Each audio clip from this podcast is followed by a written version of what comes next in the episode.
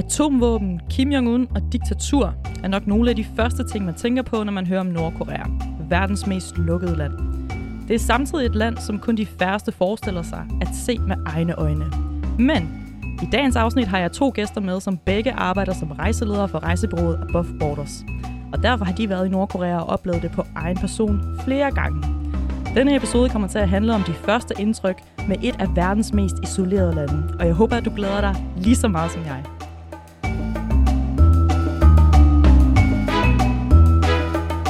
Velkommen til podcasten Above Borders. Podcasten, der åbner for den virkelige verden med personlige historier og fortællinger fra nogle af verdens mest isolerede lande. Nordkorea, eller DPRK, den demokratiske folkerepublik Korea, er et land i Østasien, i den nordlige del af den koreanske halvø, som grundet dets diktatoriske styre er meget isoleret.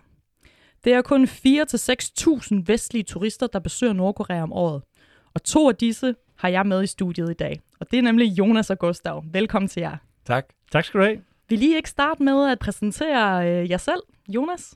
Det kan du tro, jeg vil. Jeg hedder som sagt Jonas. Jeg er 26 år gammel. I 2018 der stiftede jeg rejsebureauet Above Borders, og har siden dengang arbejdet som rejseleder for Above Borders. Og det er også derfor, jeg i den forbindelse har været i Nordkorea mere end 10 gange nu. Fedt. Tak, Jonas. Velkommen til. Og øh, Gustav? Jamen hej, jeg hedder Gustav, og jeg er 23 år gammel og bor i København, hvor jeg læser sprog og økonomi. Derudover arbejder jeg hos øh, Above Borders som rejseleder, og det har jeg gjort det sidste års tid. Og i den forbindelse har jeg også været med i Nordkorea to gange. Fedt. Velkommen til begge to. Jeg glæder mig rigtig meget til at høre mere om jeres øh, ture til Nordkorea. Og øh, til at starte med, så øh, bliver jeg nødt til at høre, hvordan kommer man på ideen om at tage til, øh, til Nordkorea? Det må vist være mig, der fortæller det. Det var jo en idé, jeg fik en gang tilbage i... Faktisk i 2015 var jeg på min første rejse til Mm. Nordkorea. Det var i forbindelse med det. Jeg læste min bachelor på CBO Business. Jeg læste øh, noget så spændende som finans. Og så øh, var jeg på udveksling i Sydkorea. På det her udvekslingssemester her, der blev jeg så sådan del af et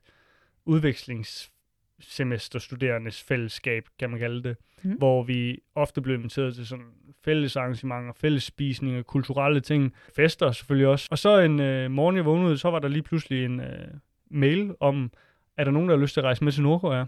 Og det var sådan, det vil jeg da gerne. Så jeg tilmeldte mig den her rejse her, og kom så afsted, og rejsen med, altså ideen med at skulle rejse til igen, den øh, kom af, at jeg simpelthen var sådan, det var de fem vildeste dage, så det vil jeg gerne opleve igen. Så det har vi gjort på gange siden. Øh, jeg spurgte faktisk det rejsebrug, som vi rejste med rejsebrug, der lå i Hongkong, om kan jeg ikke få lov til at være rejseleder for jer, hvis jeg nu bare finder nogle danskere, der gerne vil med. Og de var sådan, jo, det kan du. Din opgave det bliver bare at finde nok, og så får du din egen tur betalt. Og jeg var sådan, selvom jeg ikke fik nogen penge for det, så tænkte jeg, det var verdens fedeste studiejob at få. Så derfor så begyndte jeg at fortælle lidt om, at jeg har været i Nordkorea, og hver gang jeg fortalte om det, så spurgte jeg, om der var nogen, der havde lyst til at tage med igen. Og det gjorde så, at jeg kom afsted to gange som rejseleder for dem. Og det var faktisk også der, jeg mødte Gustav. Ja, det hørte Gustav om, og så, øh, så kom du også på ideen om at tage til Nordkorea. Ja, lige præcis. Jeg var i et introforløb på øh, studiet, hvor jeg snakkede med en kammerat om, hvor det vildeste sted ville være, at vi kunne tage hen. Og der nævner han Nordkorea. Og så siger jeg til ham, jamen, skal vi ikke prøve at finde ud af det? Og googler hurtigt og finder sig frem til, til Jonas.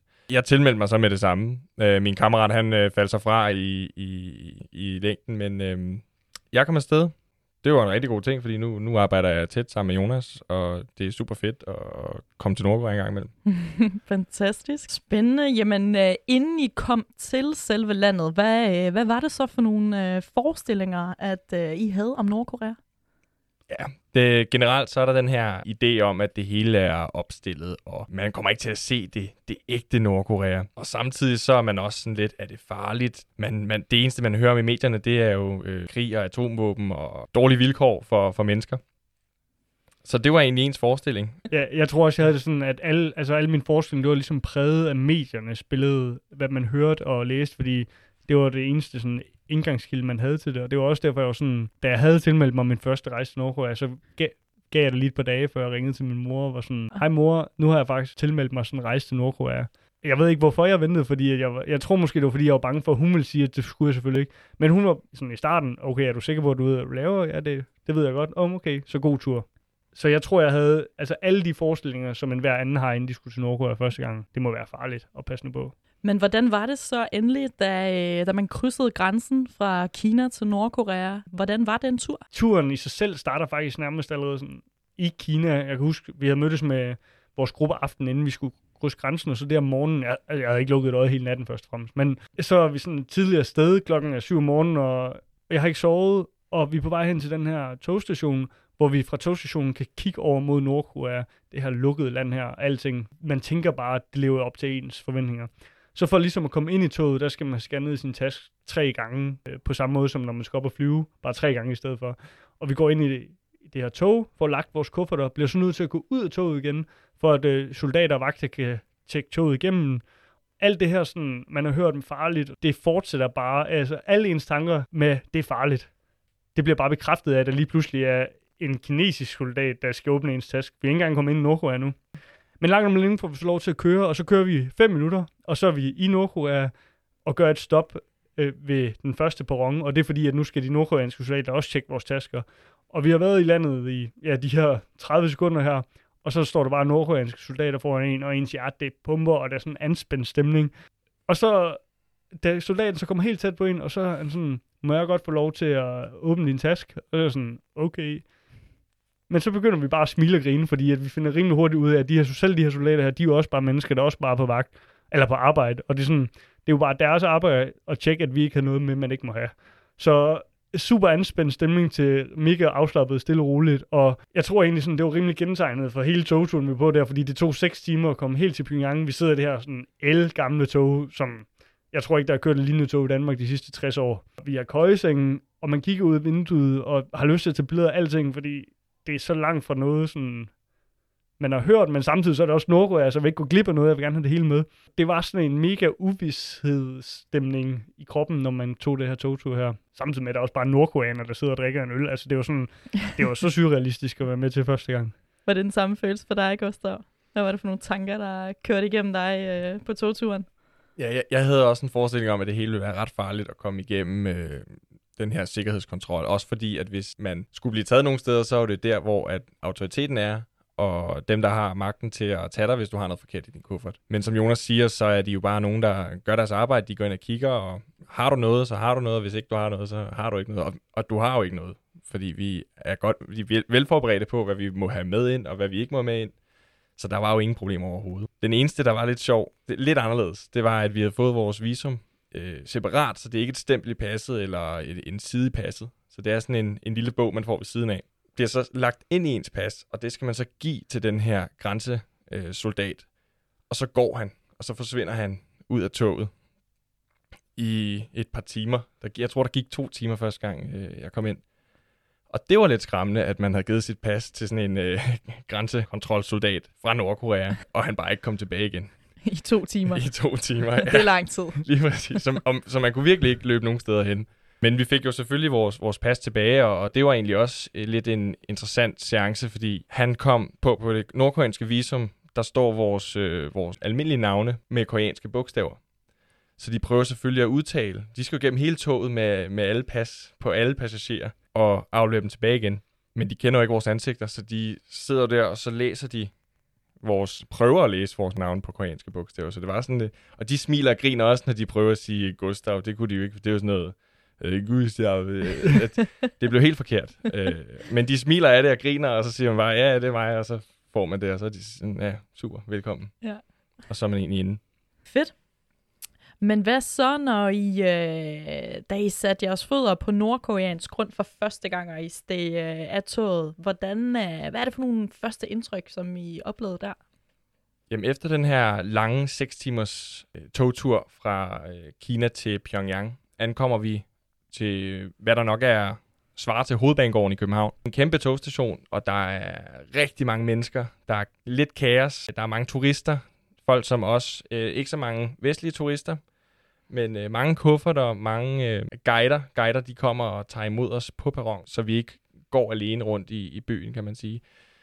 Så vi blev fisket op lige ud foran øh, togdøren, og så blev vi fulgt i, igennem togstationen, og ud på pladsen foran, som også bare var fyldt med biler, busser, og som man kender alle andre banegårde. Ren kaos lige der, når toget ankommer. Jeg går ud fra, at der kommer ikke så mange tog i løbet af sådan en dag der, så, så det var toget, de fleste skulle med, hvis de skulle videre. Og vi kommer ud, og så kan man bare se på bygningen, togstationen, de her to store portrætter af de to tidligere ledere, og så når man også lige at tænke, så for søren, nu, nu er vi her, sgu. Nu er vi i Nordkorea. Nu er vi i Nordkorea. og vi bliver smidt ind i en bus, så får vi ellers en velkomst af vores guide, som hed Mrs. Kim. Jeg mener, at det er 90 procent af befolkningen, der hedder Kim. 60 procent. 60 procent, okay. 60%. Nå, Men stadigvæk en rimelig god del. det, det er en ret har- god del. Guiden fortæller tit sådan en joke, og det gør næsten altid på den første bustur der, at hvis man har en kæmpe flok af nordkoreanere, og man kaster en sten, så er man sikker på at ramme Kim. Jeg ved ikke, om du fik den samme joke. Lige den, det kan jeg ikke huske. Men, men jeg kan huske, at der var stor sandsynlighed, hvis man skulle have fat på nogen, bare at kalde dem Kim. Samme, samme pointe. ja, lige præcis. Fortalt på to forskellige måder. Vi kører så fra øh, togstationen. Det var egentlig om aftenen, vi ankom, så vi skulle egentlig bare hjem. Men der var lige tid til at komme forbi den her Kim Il-sung Square, den helt store plads i Pyongyang. Her kommer vi ud, det er mørkt, så der er lys på bygningerne, og gadelyset er tændt, og der kører få biler rundt, taxaer og sådan lidt. Der er lidt mennesker på gaden, og det første, jeg lægger mærke til, er, det er, at man på, øh, på jorden, på asfalten, på fliserne, på fortoget, der er alle de her hvide prikker, og det ser bare ikke godt ud. Det er ikke kønt. Det, det ser... Det ligner graffiti. Det undrer mig, at de er på sådan en pæn plads. Det var en rigtig flot plads. At de havde de her. Så jeg spørger selvfølgelig guiden, hvad, hvad, hvad, hvad er det her til? Fordi det er jo det er ikke så kønt. Hvor hun så fortalt, at prikker, de hjælper til de her kæmpe store militærbrædder, som vi jo så ser herhjemme i fjernsynet en gang imellem, med at organisere de her delegeringer af soldater, som kommer gående, eller som skal stå, så kan de stå på de her prikker, og så ved de lige præcis, hvordan de skal bevæge sig, så det hele det bliver synkront og Ah, står helt snorlige. okay. Så det var ret interessant, for det er jo ikke nogen, nogen prikker, man sådan lige så på billedet af, af, stedet, inden vi kom. Så de ved lige præcis, hvor de skal stå på den plads. Ja. Så det ser helt snorligt ud. Netop. Nå, men øh, Jonas, hvad har været noget af det, der har gjort størst indtryk på dig i øh, Nordkorea? Jeg tror, det er ikke kun gældende for den første rejse, men det er gældende for alle rejser. Det, der gør allerstørst indtryk, det er at møde de her nordkoreanere ansigt til ansigt, og rent faktisk have en snak med en nordkoreaner. Og det er fordi, at man hører så meget om lokalbefolkningen, der skulle være hjernevasket, eller de skulle alle sammen gå og tænke på atomvåben, eller tilbede deres leder Kim Jong-un. Men man glemmer bare, at det er også mennesker, der på en eller anden måde har et liv i det her land her. Og det er også derfor, at når man så hører om deres hverdag, eller hører om deres tanker, drømme og kultur og traditioner, at det er de ting, der sådan virkelig ja, påvirker en, fordi man tænker sådan, når jeg, du er jo også et menneske, ikke? Jeg kan huske, jeg har på en af rejsen været på en skole, hvor vi mødes nogle universitetsstuderende, og jeg sidder og snakker med en gruppe på fire på en gang, og så er der en af pigerne, hun spørger sådan ind til min familie, og jeg fortæller sådan, at min nevø, han er tre år gammel, og min søster, hun blev gift for to år siden, og sådan, og hende her pigen, hun stopper sådan op, og hun er helt sådan, altså hun kan slet ikke forstå, hvordan min nevø kan være tre, når min søster, som er mor til min nevø, først blev gift for to år siden, fordi det måtte jo betyde, at hun er på en eller anden måde haft sex, før hun blev gift. Mm. Og, og hende her, den universitetsstuderende, hun er 20 år gammel, hun altså, har aldrig hørt noget lignende før. Jeg forklarer sådan, Nå, men der er rimelig mange andre lande, at man kan have sex for ægteskab. Og men det betyder ikke, at det ikke var den samme mand, hun blev gift med og sådan ting der. Og så sådan, Nå, okay, nok. Og så mig og de drenge, der sidder ved det her bord, vi snakker videre om noget helt andet. Vi begynder at snakke om noget fodbold, og der var en af dem, der hørte om noget engelsk fodbold også. Og så ud af det blå, så begynder hende pigen her sådan, Jonas, skal du ikke lige, prøv lige en gang til, forklar mig lige, hvordan din nevø kan være tre år, når din søster først blev gift for to år siden. Og det er sådan nogle samtaler her, fordi det er også sådan åbenlyst, at hun rent faktisk tænker over, at det er en samtale, der også gør indtryk på hende. Og når man hører så meget om Nordkorea, så glemmer man bare, at jamen, det er også bare et eller andet ung menneske, og der findes også mennesker her, og vi sidder alle sammen og lærer hinanden, når vi mødes, og det er klart det, der gør størst indtryk på mig. Har gjort lige siden den allerførste øh, rejse. Mm. Det er jo meget interessant, fordi det er jo noget, man tænker, altså når man, hvis man tager til Nordkorea, kommer man rent faktisk til at møde lokalbefolkningen, og ja. kan man bare have helt almindelige samtaler med dem. Øh, så det er jo sjovt, at øh, du fortæller den her historie, hvor du bare har kunne fortælle hende, hvad du lige havde lyst til, og noget, som sådan gjorde så stort Ja. et indtryk på hende. Præcis. Altså, hver samtale behøver ikke at handle om landets storpolitisk noget, og hun siger netop også bare, hvad hun har lyst til at sige, ikke? Eller sådan, hvad mm. Hendes reaktion, naturlige reaktion er. Det er ikke en opstillet falsk samtale. Ja. Det er også, jeg, jeg kan huske på et tidspunkt sidder og snakker med vores guide, hun, den sidste aften, der begynder hun at fortælle om uh, hendes søn, han er fem år gammel, og hun fortæller sådan, at hun selv engang har krydset den store flod, der løber gennem Pyongyang, der hedder Tadong Den havde hun krydset ved at svømme den, og hendes søn havde selv lige lært at svømme. Nu håbede hun, at når, de begge, når han engang blev gammel nok, at de så kunne krydse floden sammen ved at svømme. Det var sådan, jamen selvfølgelig er det det, hun går og drømmer om. Selvfølgelig går hun og håber på, at hun får en kæmpe fede oplevelse sammen med sin søn. Det er ikke bare Kim Jong-un eller atombomben. Det er rent faktisk, når min søn har lige lært at svømme. Og det beviser bare endnu en gang, at hun også er et menneske. Mm. Så jeres guider, dem, øh, dem får I et, et forhold til jer, fordi dem, dem taler I øh, meget med i løbet af sådan en tur, kunne jeg forestille mig. Ja, de er med os 24-7. De er også med på hotellerne, hvor vi bor. Det gør jo så også, at de ligesom gruppen, vi rejser med, også kommer tæt på os. Og når de så også har lyst til at få en lille øl i, i baren efter, efter en lang arbejdsdag, så sidder de sammen med os og drikker en øl. Og så er det også sådan lidt lettere måske at snakke med dem på tomandshold, frem for øh, foran alle de andre i bussen, hvor de måske ikke åbner op på samme måde, som de gør, hvis man lige snakker lidt. Og så øh, specielt over en øl. Det gør jeg meget. Ja, også i Nordkorea. I, også i Nordkorea, ja. Der er et eller andet der, vi har til fælles. Så, så, så der, der er det, de godt kan begynde at fortælle sådan nogle historier, som, som Jonas der lige kom med. Men det lyder jo meget godt alt sammen. Men øh, hvis jeg nu øh, gerne vil til Nordkorea her om et øh, halvt års tid, hvad er det så for nogle ting, som jeg skal være opmærksom på? Og I nævnte også noget med, at der er nogle øh, ting, som man måske ikke må have med, og som man bliver tjekket for på vej ind i landet. Ja, det man ikke må have med, det er blade, bøger, som gør grin med Nordkorea, eller med deres ledere, eller tidligere ledere. Og det er heller ikke tilladt at tage religiøse bøger med, eller skrifter, i og med, at, at de ikke vil have spredt religion øh, i, i landet. Og skulle det ske, at der bliver taget en stikprøve på den computer, du har taget med, eller din telefon, så det værste, der kan ske, hvis, hvis de finder et eller andet, du ikke må have, det er, at de sletter det. Mm. Så jeg kan godt tage øh, nogle film med, øh, som jeg kan se øh, i Nordkorea.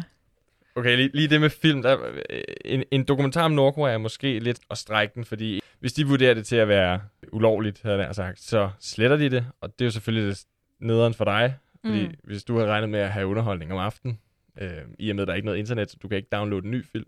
Okay, så der er ikke internet i Nordkorea? Nej, der er nemlig ikke noget internet i Nordkorea, og det er en af de andre ting, du også skal være opmærksom på, faktisk, når du rejser rundt i Nordkorea. Du kan ikke komme i kontakt med omverdenen, udover den telefon, der er på hotellet, hvor du godt kan ringe, men det koster 15 kroner i minuttet. Der er også, når du er i Nordkorea, et par andre regler, som du selvfølgelig også skal følge. For eksempel må man aldrig tage billeder af militær, man må ikke tage billeder af folk, der er ved at renovere en ny bygning, og hvis man tager billeder af soldater, eller statuer, eller billeder af lederne, så skal man altid gøre det i fuld figur. Skulle man alligevel komme til at bryde en af de regler her, for eksempel tage et billede af en soldat, der gik ud på vejen, og guiden ser det, så vil guiden være sådan, hey, vil du ikke godt være sød og slette det billede her? Og så sletter du selvfølgelig bare billedet. Skulle du stadigvæk ikke have lyst til at slette billedet, så vil guiden måske komme ned, bussen til dig og sådan, hey, kan jeg lige få lov til at se billedet og se, at du sletter det? Og hvis man stadigvæk nægter, så kan guiden måske i aller værste tilfælde finde på at tage din telefon.